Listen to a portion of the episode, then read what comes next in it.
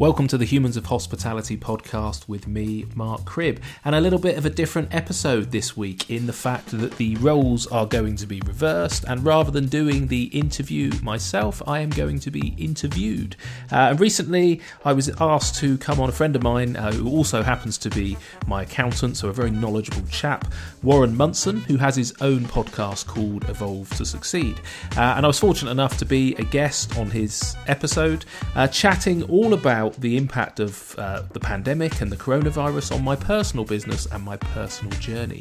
And a number of you have been in touch either through my Twitter or sort of Facebook and social channels asking about how my personal experience and personal business is going.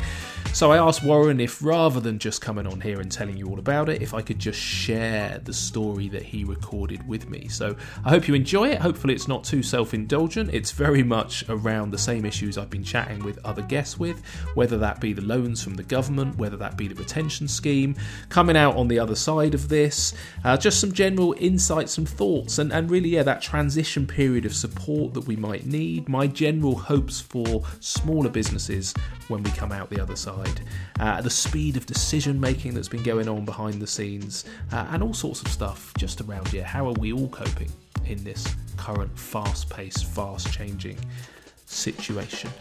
So uh, I've left the intro to Warren's podcast on here so you can hear all about what he records and why he does it, which I hope you enjoy. Please do check out his website, show him some support. And uh, remember, if you can, do go to the humansofhospitality.co.uk website and click on the Patreon link right at the top of the first page and make a donation to support this podcast. That would be hugely appreciated. The Evolve to Succeed podcast, where founders, entrepreneurs, business leaders, and experts are interviewed to explore the link between personal and business success. We will also investigate and establish the need for ongoing personal development, accountability, and support. The objective is to inspire you, the audience, to be better in life and in business.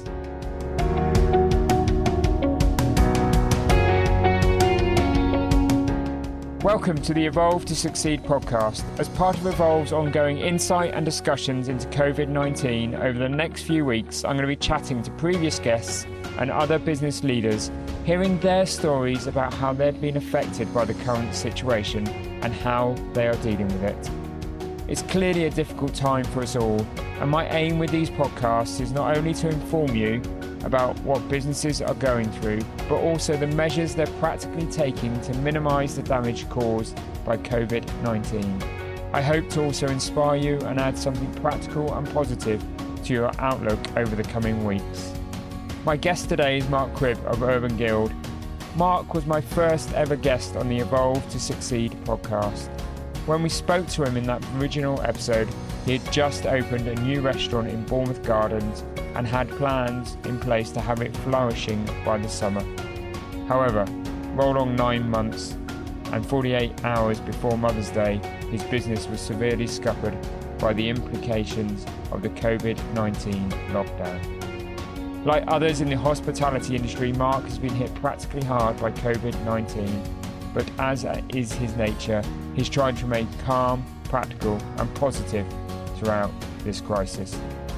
During the discussion, Mark gives his insights and thoughts on ongoing government support once things have started to settle down. I hope the government are sort of looking into what's the ongoing support here? How's this package going to continue? Because it seems silly. You know, hospitality is the third largest employer in the country. We employ over 3 million people. Having saved them, we need to start thinking about right, when we come out the other end of this, yeah, what's the length of time that we can continue to support? Because those businesses aren't going to need all of those people instantaneously. We'll want to try and bring them in gradually, I suspect. He reveals his hopes for smaller businesses once the crisis is over a lot of people can't get into the supermarkets and they want to maintain uh, physical distance. But you know, the butcher and the and the baker and the greengrocers, you know, they've never been busier. And and I think a lot of people have started to use those shops and those trades didn't really know they were there. And I really, really do sort of hope that they remember them once life goes back to normal. And talks about how the current situation really brings the entrepreneur mindset to the fore. The business decisions, the speed that we were making decisions, you know, the, the, the debts we were cancelling, the negotiations now with, with lawyers and solicitors and account and everybody behind the scenes. That's kind of what I'm good at, I suppose, and and it hasn't been overly challenging. Um, I, have probably quite enjoyed. You know, I keep saying to people, I'm not bored. I'm not bored. I'm, I'm absolutely buzzing. Let's get on with the show.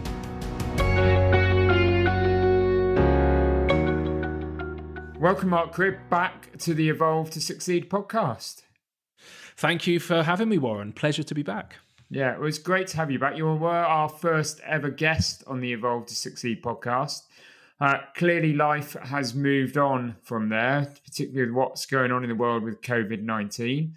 Uh, so, really keen to get both an update on your story uh, and also just to discuss the effect that COVID 19 is having on your uh, business, but also with your Humans of Hospitality podcast hat on, a kind of insight into the hospitality sector uh, in general at the moment and what's going on. So, could we kick off really with where we left it? Was you were on the podcast, we recorded it just before last summer you were about to open Urban Gardens in central Bournemouth. Um, so do you want to bring us up to speed with things from there, really? Yeah, really. Is that when it was? Yeah. Okay. So we did open um, Urban Garden, which was great. Really good feedback, actually. Lovely venue right in the town centre. Uh, typical me, it's got a massive amount of outside space, so it works really well on a sunny day and uh, and less well on a rainy day. So it's another sort of fair weather venue. But um, yeah, it was busy, and we had a great. We opened in June, so we really only got two months, July and August, to give the business a proper test. Then we went into winter, um, which was probably quieter than we were expecting, apart from Christmas. Had a really really good Christmas. Jan and Feb were quiet, but it was really going to be all about this summer. You know, all, all of our venues really are seasonal, seasonal town, big terraces. So we were getting geared up for summer. Uh, we were, what was it, 48 hours away from Mother's Day. The forecast was good. Uh, we had a couple of hundred people booked in across the group. We'd recruited a team ready for spring, so we were all good to go. Uh, hoping that we were going to have one of the best summers we've ever had with with our sort of you know two of our new venues and the hotel still trading. And then COVID happened, and they are all closed. Warren, crumbs. Wow. yeah, devastating, Mark, to to learn that, and obviously had seen some of the uh, media and PR and everything that's been around, particularly you and the industry. I mean, how do you how did you ever cope with that? That that moment of getting through the hard times, getting through the winter, and as you say, you know, just about to open, blue skies forecast, and there was that moment when you realise that you can do nothing else but follow the government orders and close your venues. Yeah, it was a shock, and we sort of saw it unfolding in slow motion, I suppose, because we'd seen what was happening over in China, and at first there was no real recognition. There was, you know, sort of it, it, it, may get out of China, but nobody was really talking about it in any major way. And then I think when it got into Italy, we really started to get a little bit nervous, and, and I was probably, you know, a couple of weeks ahead of my team, and I remember recording a little video because I do some video comms to them sometimes because it's the easiest way to update over multiple venues. But I sent it to a couple of my senior guys and just said, I was going to send this to the team about what I think's about to happen. And they came back and they said, you can't send that. You know, they'll literally panic because I, I put there that, you know, their next payday might be their last for a while and they should really batten down the hatches. Uh, and the team made me re-record it and be a little bit softer. And then, sure enough, I think it was a few days after that that New York started to close restaurants. And by then, I was convinced. You know, once Italy and and, and New York were on the same trajectory, it just became a matter of time. And we were watching the daily briefings. I think it was the Tuesday of that week where Boris, in essence, told people not to visit restaurants. He didn't tell us to close, but he told customers not to visit. That was really confusing, and and it was really difficult morally to think you know, are we making the situation worse here by staying open, or does he want us to stay open and he, you know, he, he just wants vulnerable people not to attend? So we geared up, as I said, for that sort of Mother's Day weekend, and then it was the Friday when um, when they actually came out and explicitly said, right, you know, we're going to close you down. And actually, at that point, it was easier that at least we weren't having to go through the uh, the sort of moral debate albeit takeaways were told they could stay open. So we kept that open for the weekend, but it, it was the first sunny weekend we'd had for a long time. And it, it showed you know how much the business was about to reignite itself and kind of you know roll into summer because we were really busy um, and had a bit of flack from people for, for sort of having queues outside. So the Sunday uh, we went in and we drew sort of lines on the pavement, keeping people apart, and we really tried to enforce social distancing. Uh, and then I think it was the Sunday night, or it might have been the Monday night actually. That that then yeah it was the Monday we traded Monday, and Monday night Boris came out and he was like right it's full lockdown, and it was at that point when we said you know what let's not even keep the takeaway open, let's wait. Public opinion will probably change at some point where they'll be desperate for us to open, but for now let's do the right thing, let's close down, let's encourage people to stay at home. Uh, and there's been a lot of people advising that we should get into delivery. And I know a lot of restaurants have flipped into delivery, but at the minute we decided, yeah, let's just uh, batten down the hatches uh, and see where we go from here. And it is really difficult, isn't it? We've got um, clients and people I know that run businesses currently that are manufacturing or construction. And again, they're struggling with that moral dilemma. Do they open? Do they close? Because they are still in that stage you were um, you know, in that void period between some advice, but perhaps not the clarity. And that must have felt very strange, as you say, because you've run your business with um, doing the right thing as nearly a underlying motto and looking after people and, and not knowing what to do must have felt very strange and awkward, Mark. Yeah, I've always been sort of able to look people in the eye and say that we make the right decisions, and most of those decisions are around you know what we source uh, product wise. So you know we're we're very much into following the seasons. We're definitely into the ethics of the suppliers that we work with.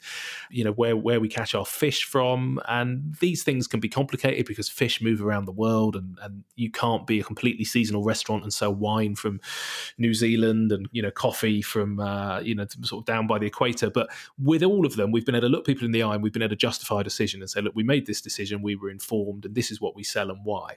But that was the first time that I'd ever been in a situation where the, the you know the national government was telling people not to visit my venue, and here I was trying to work out whether I should still keep it open. And in some ways, you feel a moral obligation to try and keep your team employed. So anybody who's working in construction or manufacturing, I sympathise with them because they they want to keep those people employed. You know, they don't want to rely on government handout and, and benefit. And in one side, the government are saying, please you know keep trade going and on the other side it's kind of like yeah use your common sense and do social distancing so it's tricky from both perspectives i get it from the government perspective but I also I really sympathise for I- employers who are having to make that decision whether they're putting their customers or their teams at risk. So yeah, challenging circumstance.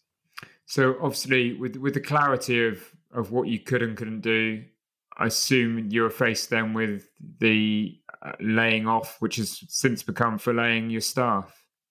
Yeah, who knew that word a couple of weeks ago? Furloughed, I think, wasn't it? it was, it's apparently common in the US when they do their shutdowns, but I, would love to see the Google statistics for who ever looked up the word furlough two weeks ago in England and then how many times it's been researched in the last couple of weeks. But that was a real lifesaver. I, would put out quite an emotional kind of uh, message to my team because I thought that I, I'd committed that I would do whatever it took to pay them in full for the month of March because I thought that would be their last paycheck for as for as long as I could see, you know, because I, I, think this is going to go on for some time.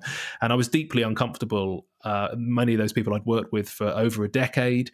You know, it's not a particularly well paid industry. You know, some of my team had just had kids. And, and when I, you know, I don't look at my team and just see uh, numbers. You know, I know all of their stories a little bit and, and then, you know, obviously their names and their lifestyles and what they do. And the thought that, that they were just going to be left with no income, not being able to pay their rent, not being able to pay for food was genuinely the most emotional I've been in the whole thing. So when Rishi announced on that evening that the the sort of uh, the retention package where they would furlough and pay up to eighty percent of my team's wages, up to two point five k per month. Gosh, that was probably the last time that I had a real euphoric rush of happiness. I nearly wept again, and uh, I put up a little Rishi poster on my wall, and I say a little thank you to him before I go to bed each night. Not all of that's true, Warren, but uh, but I'd yeah. like to. I know. I think there's a lot of us as business owners and business leaders. You know, that was the sigh of relief that we were all facing tough and difficult choices, but actually we all, you know, you and I are very similar, Mark. We're very passionate about our teams. We wear our heart on our sleeves. You know, we've built a business over 15, 16 years that we're really proud of, but we're really proud of the teams we've built. And therefore, this has given us all an option to tread very carefully and to make the right decisions, but to try and look after our people at the same time so that we can bring the business back and and bring our teams back together in due course. And uh, I think that's really important for us all, isn't it?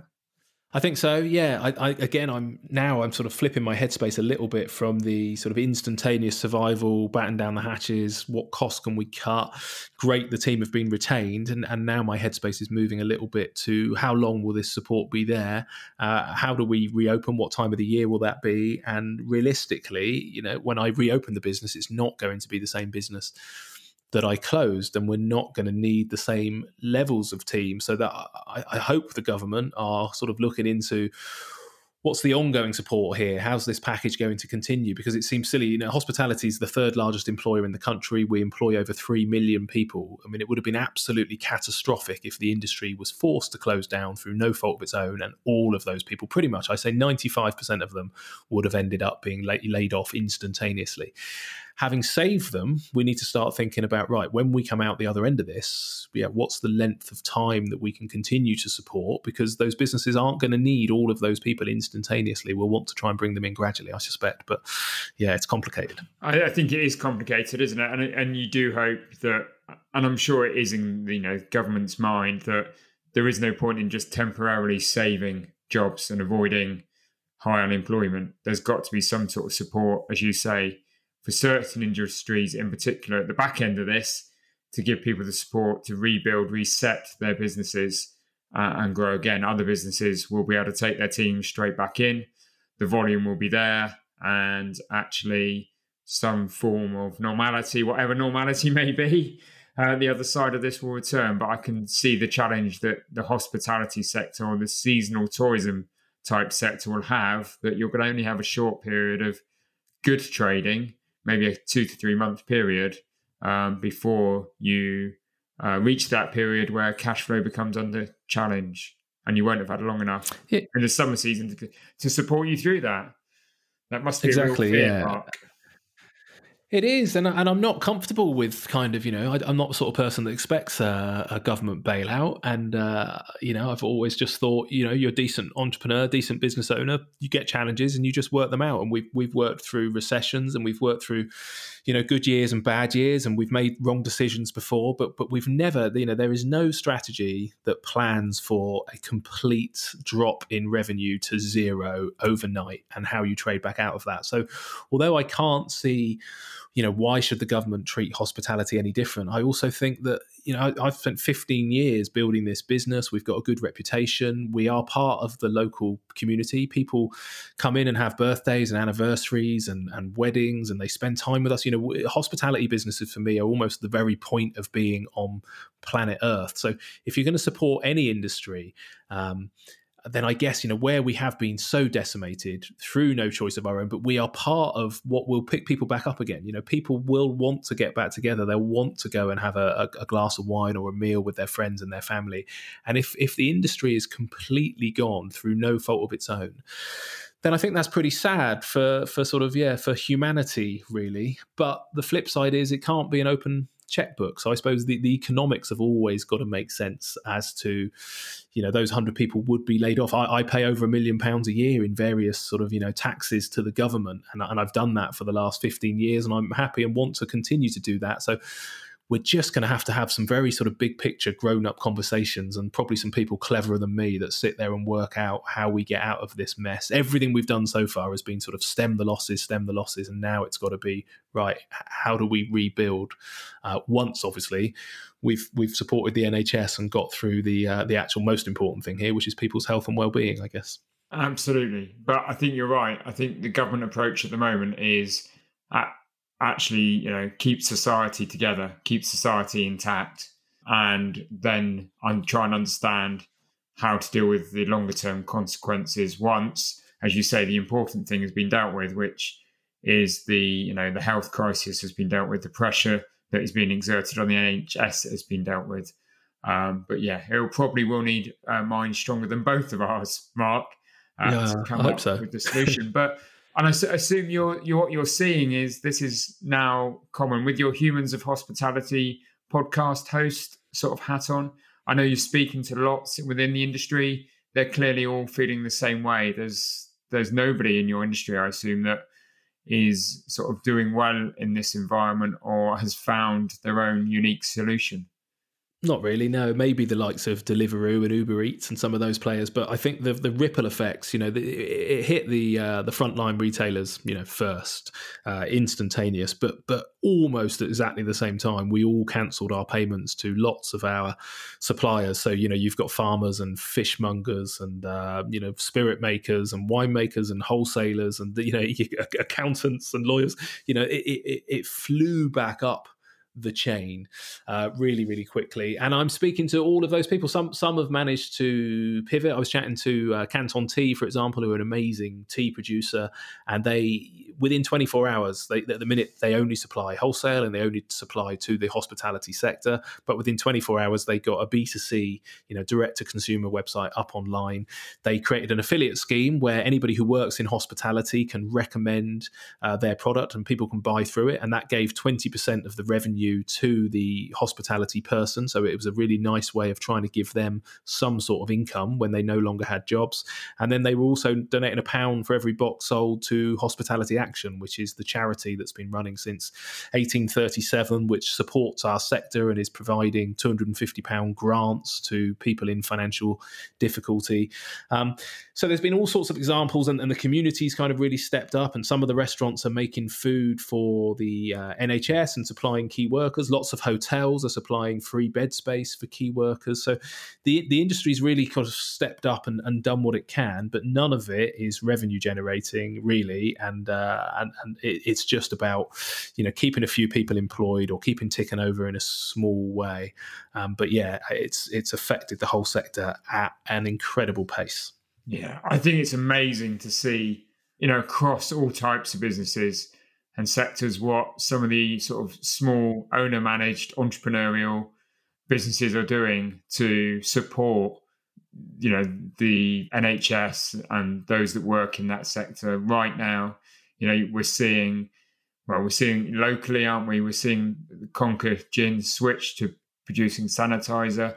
I've got a client that's a nursing home that was screaming for sanitizer because couldn't get the supplies or the supplies uh, that they could get was sort of uh, 10 times its normal price by their normal suppliers. So if that's not exploitation that Boris doesn't want, I don't know what is. But they found a brewery that would make them a sanitizer and couldn't find the bottles. So I was able to put them in touch with Muc-Off, and Muc-Off had provided them with the plastic bottles to put the sanitizer in to, uh, you know, to solve their problem and their need within that nursing home. But we're seeing stories like that everywhere, and it makes you believe in the human spirit once again, doesn't it, Mark?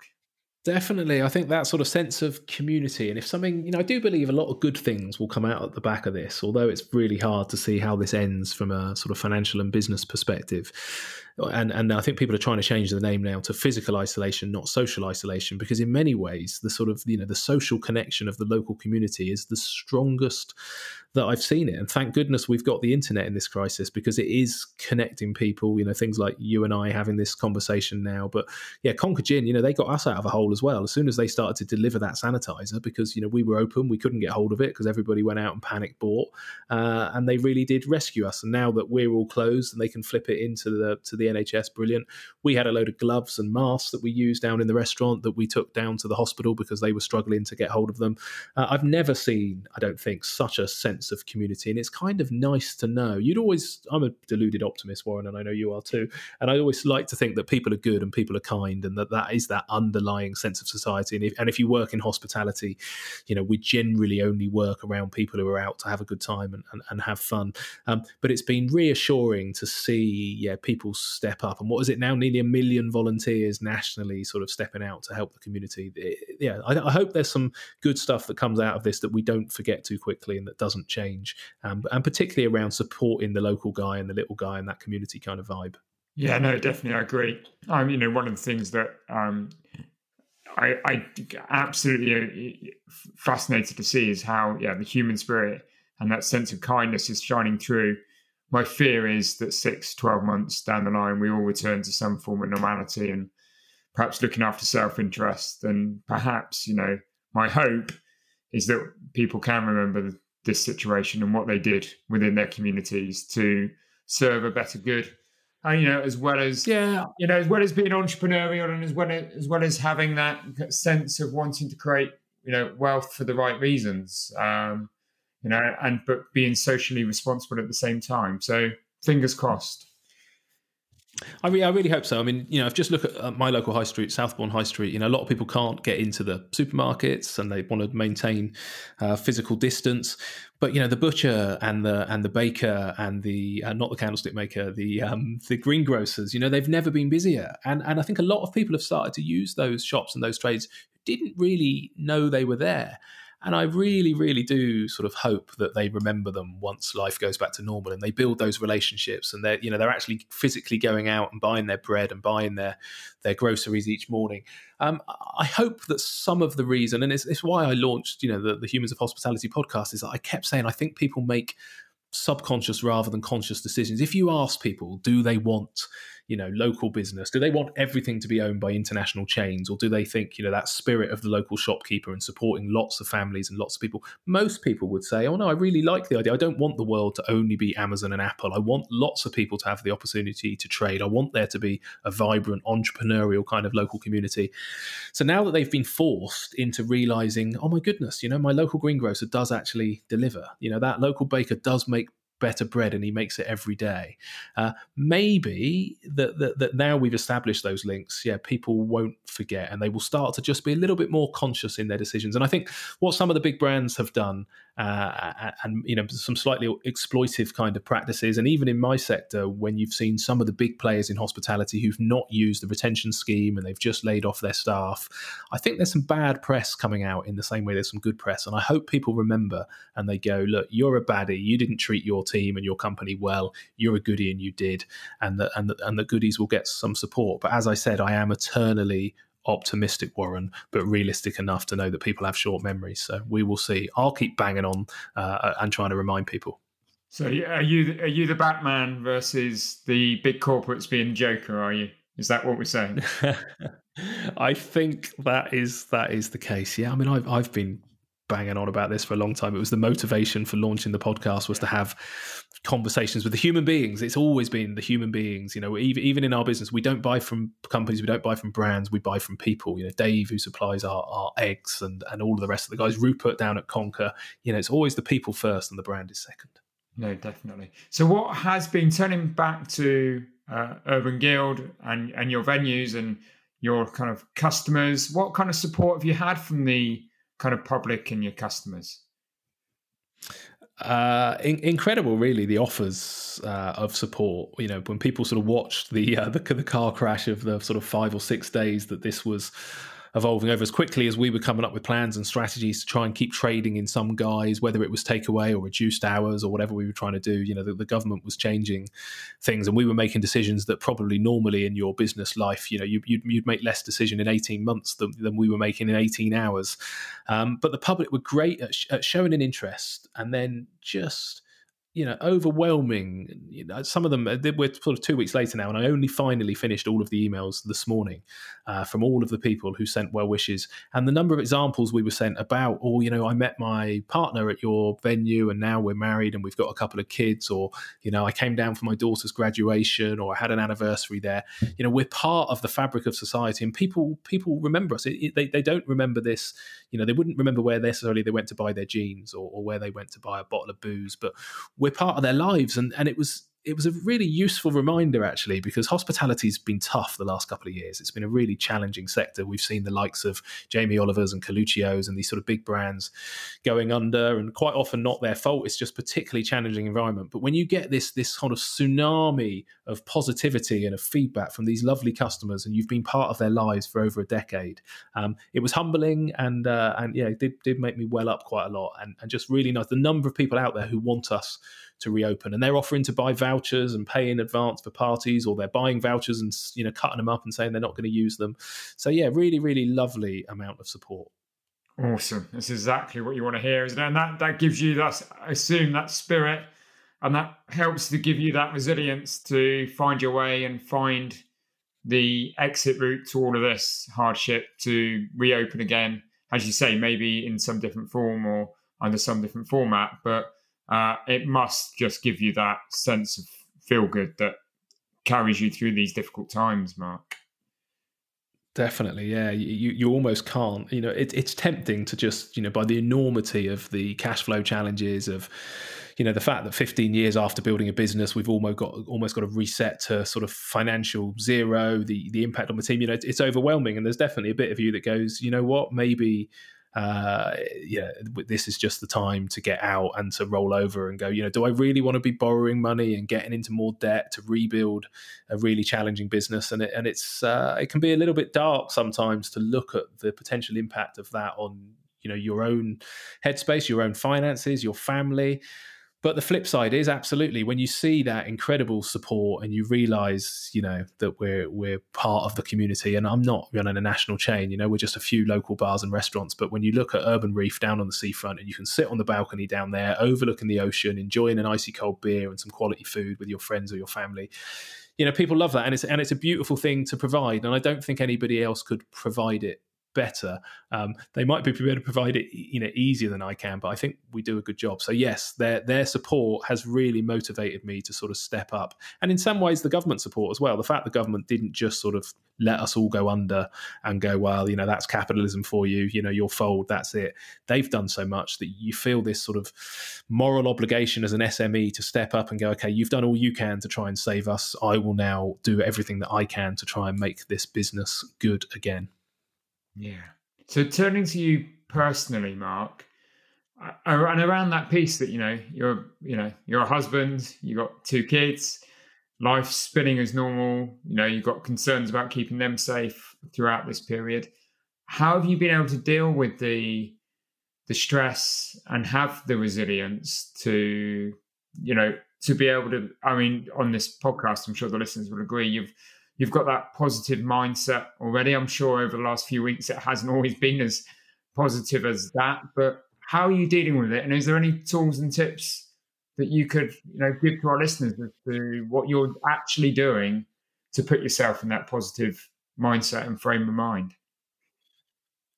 Yeah. I think in the first instance, I'm just pretty lucky. And I suppose it's why you know the likes of you and I and others why we run businesses. You know, this is the time that we need to step up. I think it was interesting. I was chatting to Kirsty Loveday uh, yesterday, uh, who was also a podcast guest, and uh, she sort of reminded me really that as entrepreneurs, we are used to living in pretty sort of chaotic uh, financial environment. We're used to making a lot of decisions very quickly. We're actually probably pretty good in a crisis because that's how we built our businesses, certainly very much in the early days.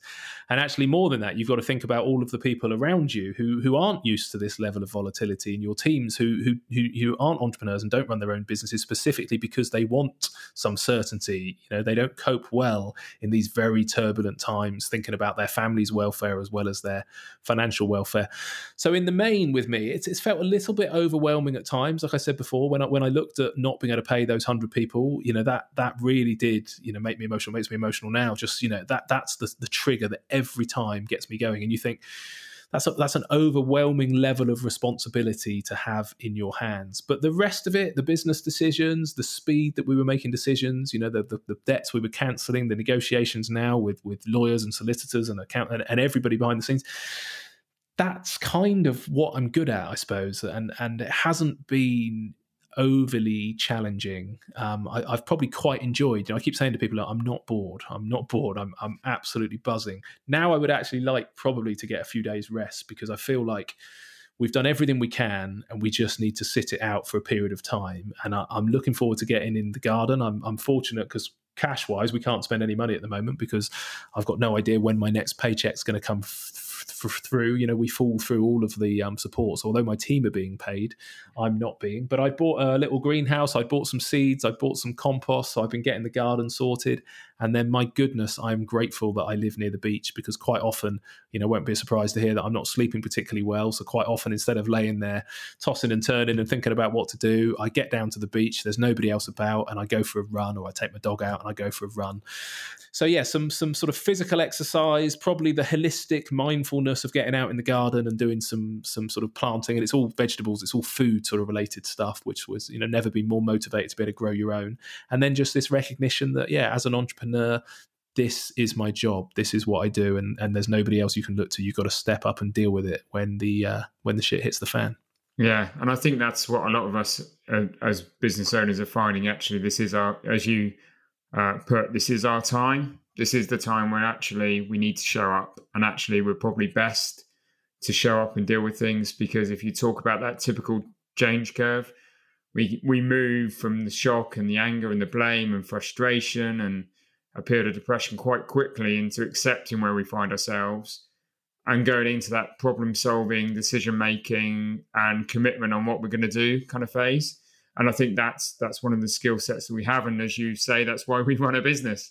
I think what we've got to remember, uh, particularly with us with teams that you know are still in the business, um, is that they'll be going through that change curve at a different rate to us, and therefore communications going to have to be vital and key to ensuring that you know they come with us on the journey. Um, and I think that's a challenge that a lot of business owners are are facing right now. But yeah, I think you're right. It, it's about trying to get some structure again as well. I assume, Mark, because um, structure gives us some kind of stability as well in terms of our, our day and what does our day consist of. And I, I assume that's a bit of a challenge at the moment for you. Yeah, I mean, we're fairly lucky in hospitality in that we're, we're generally open sort of 24 7 in the hotel and, and, we're open from 7 in the morning till midnight, seven days a week. So we don't have the traditional structure that a lot of people would have in their businesses, a sort of Monday to Friday business. And that's been good in some ways, but bad in other days. I mean, I've certainly very rarely known what day of the week it is, you know, in the last week. Obviously, with the kids not being at school, you don't have that level of continuity. We're trying to make sure that they get a bit of homeschooling sort of Monday to Friday, but also really just trying to go, look, you're going to remember this for the rest of your lives, probably kids. And I, and I do actually just want to chill out and, and hang out with them sometimes. And, and it, that's the biggest sort of frustration, I suppose, is what a unique opportunity this is to spend some really good quality time with my family. Yet the reality is, you know, even even when we get out, you know, we're getting out once a day together and uh, and getting down the beach and, and walking the dog. But the phone goes, and I, I'm trying to sort of you know strike this balance between taking calls from, which might be from very important people with some big decisions being made, but also going, you know what, we're in this for a period of time. You know, just slow down you're not going to solve this. The, the, the, fascinating thing I've got at the moment, I suppose, is I've genuinely got no idea how we get out of this. You know, I, I, I cannot see financially how we come through the other side. But the flip side is, I've got no doubt that we will. I've got no doubt that we'll find a way and that the businesses will still exist and we will make it work. Uh, and thank goodness, I suppose, for, again, for that sort of level of, of confidence and optimism which underpins everything, which frees up your headspace to go, I should just be holding my son's hands and chatting about the movie we watched last night. Incidentally, we watched a movie on the uh, on the Second World War about tank commanders, and how's that for perspective? It was Fury with Brad Pitt, and you watch a movie like that, and you realise, you know, what those tank commanders went through, and then we we googled it afterwards and watched a little documentary on some of the tank commanders, and you see, you know, how many people died, and I tell you, how lucky are we that our crisis of our generation is, you know, sit at home and watch a movie because that was gobsmacking. I was going to ask you actually if there was anything, and you've answered the question then. Then about was there anything that's inspired you or motivated you uh, through those like this process? But that would be that that film for you right now, obviously. Um, yeah, just just gratitude. I, I, think also I do keep banging on because you know you become very sort of self indulgent in these matters, and I think the press have focused a lot in the early stages of the impact on business. But you know, uh, the most important thing is obviously those sort of key workers, those frontline workers, and my goodness, how how amazing it must be from a morale booster for them to see. You know, I, I walk around our local streets and people have got posters in the window thank, thanking the NHS. There's a pub on the cliff top near me that's put up a big flag thanking the NHS so you know we are very lucky. You know we are the privileged ones. We've got houses that we can stay at home in. You know we've got the internet. I've got kids so i'm certainly not bored. And uh, and i think there's just this this huge feeling of gratitude. So if ever it becomes overwhelming and you think how do i get out of this? you just think you know i'm not in the war and i'm not a doctor or a nurse who's having to make life and death decisions by the second. And i should just cheer up water my seeds and uh, and keep smiling. And do something with the kids yeah, absolutely. Yeah, so well put, Mark. So well put. And I think so, some of it is about doing the simple things, isn't it? It's one of the things that I've realised is, you know, every day, you know, I've got two daughters. I'm trying to do something with each of them, and it, and then the simple things because you can only do the simple things in life. But how much joy those can do, and maybe a month ago didn't do it. Clearly, wasn't doing enough of those those things, and and it's just remarkable how your perception of the things that you thought were important to you seem somewhat laughable now, really. And you can get back and just do some of the simple things in life that bring you joy. Yeah, absolutely. Yeah, gosh, what a treat! It's going to feel odd, isn't it, when we can just you know go for a walk? You know, we we we live by the beach, and at the moment everybody's doing the right thing and trying to avoid each other on the promenade, and everybody's kind of like you know deliberately going out their way to avoid each other and you can't buy an ice cream and you can't buy a cup of coffee. And isn't it going to be you know i wonder how long we will consciously observe when we're allowed to just sort of bustle up and down the zigzags and queue up for a, for a, a coffee and uh, yeah share an ice cream with your kids. And those little things that you just didn't notice before they were just you know so insignificant uh, have become very significant. And I, I, hope we end up as better people, even if it's not for a long time, because we won't remember that forever. But even just for a period of time of transition, if we can remember those little things, then I think that's that's kind of good for humanity and the planet, really. Oh, that'll be good. Life will be good then. So, Mark, thank you for giving us that update. Thank you for being so candid. Thank you for sharing some of your thoughts. Uh, other business owners will be going through similar processes to you. And I think the fact that you've been so open and honest with us on this podcast will hopefully help them through the um, struggles that they may be going through. If somebody wants to find out more about you, Mark, and in particular right now, uh, listen to some of your own podcasts, uh, how can they find out more about you? Yeah, that'd be great. I'm I'm generally at Mark Cribb on Twitter and Instagram and, and Facebook. I'm fairly easy to find, but the uh, the podcast is humansofhospitality.co.uk. And at the minute, I'm having these conversations regularly with with other people in my sector.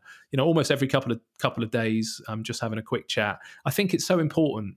You know, there's been a lot of uh, publicity in the last year around mental health. And, you know, we don't need to go through these things alone. And never has that been more obvious that, you know, the one reassuring thing at the moment is we are all going through this at the same time. We're all going through it together. You know, many of our businesses are, are technically insolvent or failing, and it's not our fault. And I think the more we can have conversations and just chat about it, and the more people realize that, okay, fine, you know, there's hundreds, if not thousands of people going through it. And that's why I'm confident we'll find a way. So, yeah, I think having these kind of chats is, is really important. And, and I do that on a regular basis on my podcast as well. But thank you so much for the opportunity to come and, and chat on yours, Warren. It's really nice to be uh, on the other side of the interview. So thanks for the opportunity. That's a pleasure, Mark. Speak to you soon. Thank you so much. Cheers.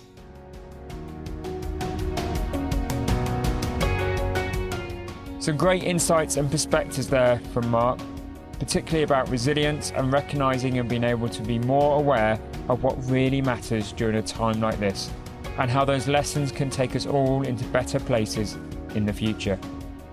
I really hope you've enjoyed this episode, and please come back next week for more conversations of a similar nature with business leaders and entrepreneurs. I really think it's important to maintain contact and support with one another during this time, and one of the ways is to have honest conversations like this. For more support and valuable content, please visit our website, evolvemembers.com where we've created a special COVID 19 resource centre which is open to everyone. And if you feel you've got a special insight you'd like to add to our website, whether it be in the form of an article, a thought piece, or a video, please get in contact via the website. We'd love to hear from you. Inspire also offering free webinars giving practical guidance on the financial support being provided by government. Go to inspire.uk.net to register your interest. That's it, until next time, from myself and the entire Evolve team, please keep yourself and your family safe. Take care and thank you for listening.